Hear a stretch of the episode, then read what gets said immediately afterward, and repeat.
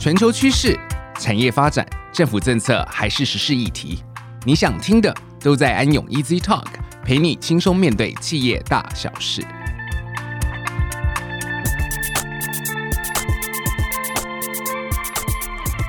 各位听众，大家好，欢迎来到安永 Easy Talk，我是安永医疗科学与健康产业团队的资深经理柯雅婷贝拉。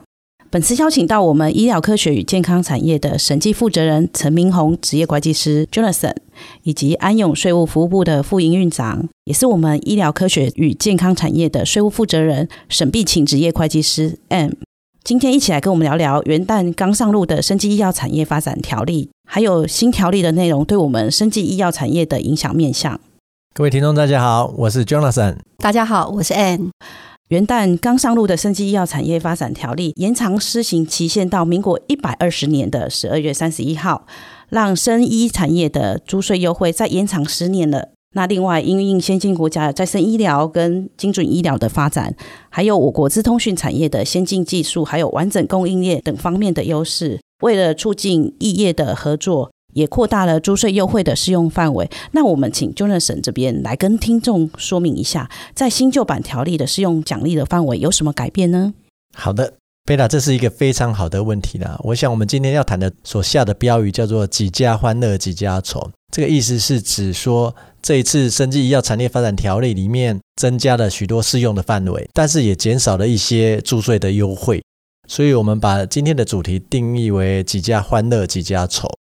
那政府在修订这一次的条例里面，为了避免啊新旧条例的混淆啊，旧的条例它的名字叫做《生技新药产业发展条例》，那新的它的名称叫做《生技医药产业发展条例》。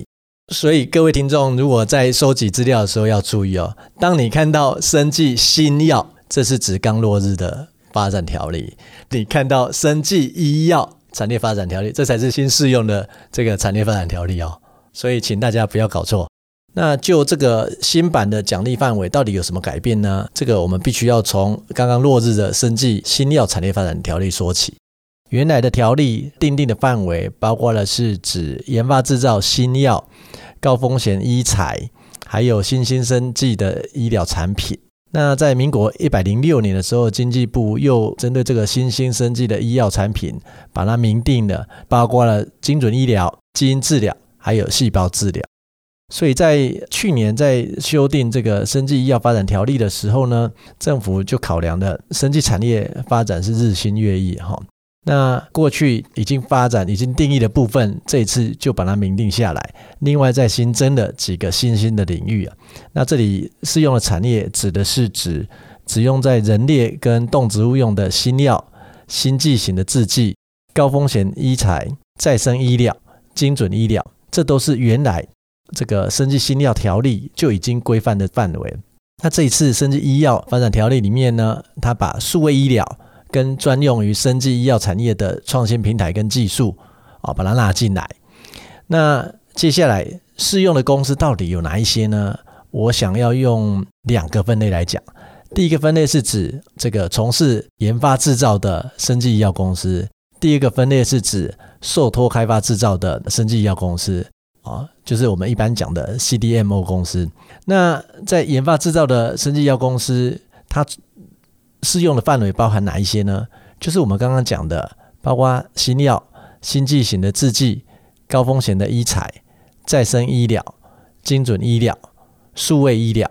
专用于生技医药产业的创新技术平台，跟其他策略生技的医药产品。那关于这个研发制造类别，我想大家可能比较不容易误解。那接下来第二的类别是指什么呢？指的是受托开发制造生产新药、新剂型制剂，还有高风险医材、再生医疗、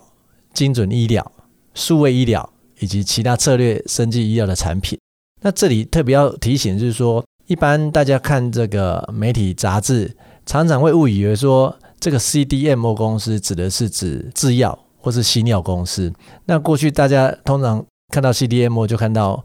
过去包括永新医药啦，或者是台康生技、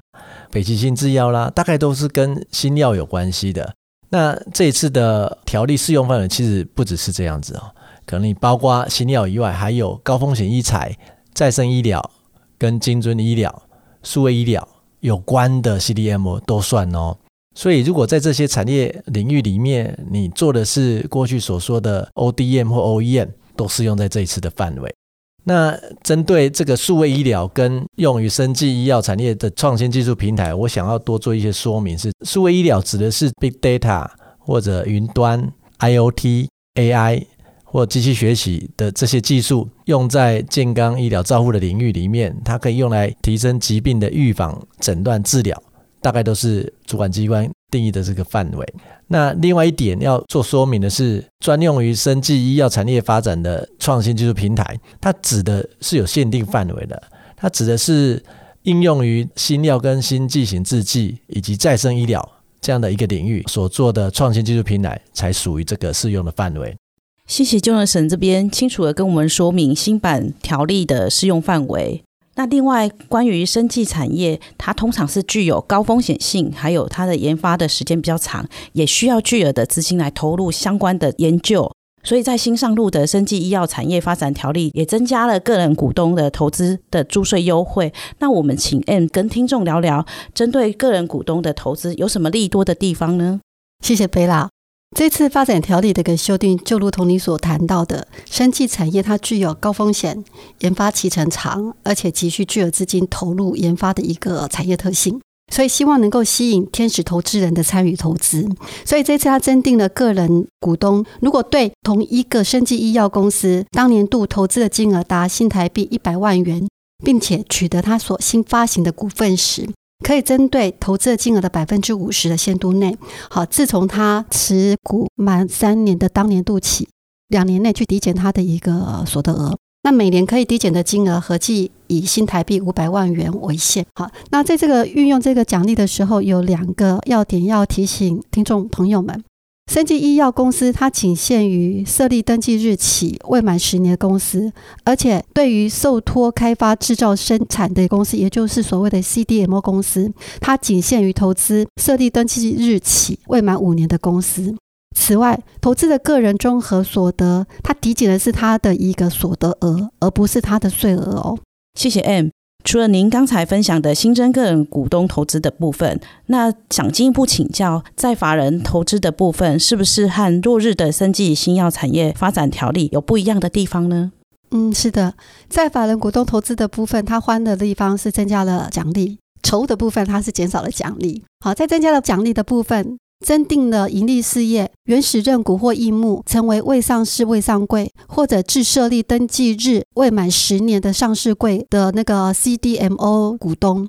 盈利事业它享有投资金额百分之二十的抵减优惠。另外，在减少奖励的部分，它就增加了一个限制抵减税额的一个上限，增订了每一年最高抵减税额以应纳税额百分之五十为限。好的，谢谢 M。那优秀人才通常是生技产业竞争力的关键要素。为了协助生技产业留住有竞争力的人才跟相关的技术，那在这一次的发展条例当中，除了原有法令的缓课以外，也新增加了折低课税的这个优惠。那在留才的优惠部分，是不是也请 M 再跟大家介绍一下相关修订的规定呢？好的，有关留才揽才部分有两大修正。有留才效果的是，放宽高阶专业和技术人员取得技术股认股权凭证取得股票抵减规定的部分。只要持有股票，而且任职或提供技术服务达两年的，可以在转让、赠与或者做遗产分配时，用转让价或者是股票取得的实价或价格，两者比较低的来进行课税。这样子可以降低技术人才取得技术股的一个租税负担。应该可以协助生技医疗产业延揽优秀的技术人才，进而提升整体的产业竞争力。只是要提醒各位哈，法令中他提到的高阶专业人才，它是指具备生技医药相关专业和技术，而且是担任执行长或者经理人以上职务的人员。而所谓的技术投资人，他出资必须是要生技医药公司所需要的一个技术。那至于课税方法，他的选择一旦选定了，它是不能变更的。而所谓的转让，跟我们习惯所知道的转让是有一些差别的。它包括了买卖、赠与作为遗产分配之外，对于公司减资消除股份、公司清算或因其他原因导致股份所有权变更的，都算为转让哦。那至于揽才方面，它放宽了研发咨询人员或顾问的资格限制，这个目的是为了促使产官研监高度的一个衔接协作。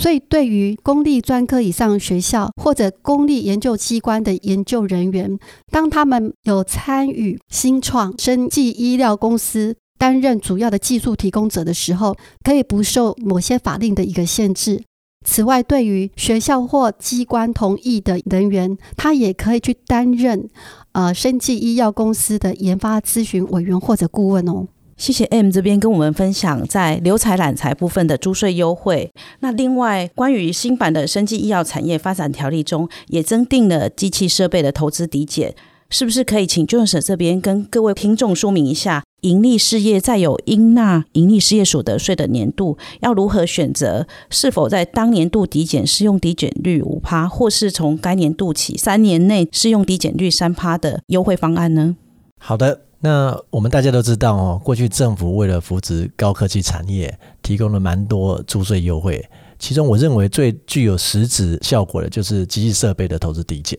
那为什么呢？因为只要你有扩充资本来投资购买设备，你就可以享受租税抵减，所以它是非常具有直接效益的啊一项租税优惠。那这个在好几年前就大概落日了。那另外，政府又提供了产业创新条例里面提供了机器设备的投资抵减。那这个也有范围限制，这只是包含了这个购买智慧机械跟五 G 的相关设备。那好不容易这一次政府除了过去着重在创新研发之外，这一次为了鼓励生技医药公司啊，能够将产业效益较高的制造能量留在台湾，所以这一次的条例呢，明定生技医药公司如果投资在生产制造所用的全新的机械设备或系统等支出。如果在同一个课税年度支出合计达新台币一千万以上，十亿元以下的范围，那在有应纳营利事业所得税的年度开始，你就可以选择以当年度支出的金额百分之五的限度内，或者是自当年度起三年内以支出金额百分之三的限度内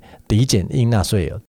那这个比照产业创新条例的明定呢，如果你投资抵减金额不超过当年度的应纳税额，以百分之三十为限。那如果当你跟其他租税优惠合并计算的时候，以不超过百分之五十为限，所以新法的这个机器设备投资抵减，有助于台湾生技医药产业投入建置更多量产的能量。那符合资格的这个业者啊，应该提早做好这个资本支出的规划，提出具有一定效益的投资计划，来呈主管机关来核准。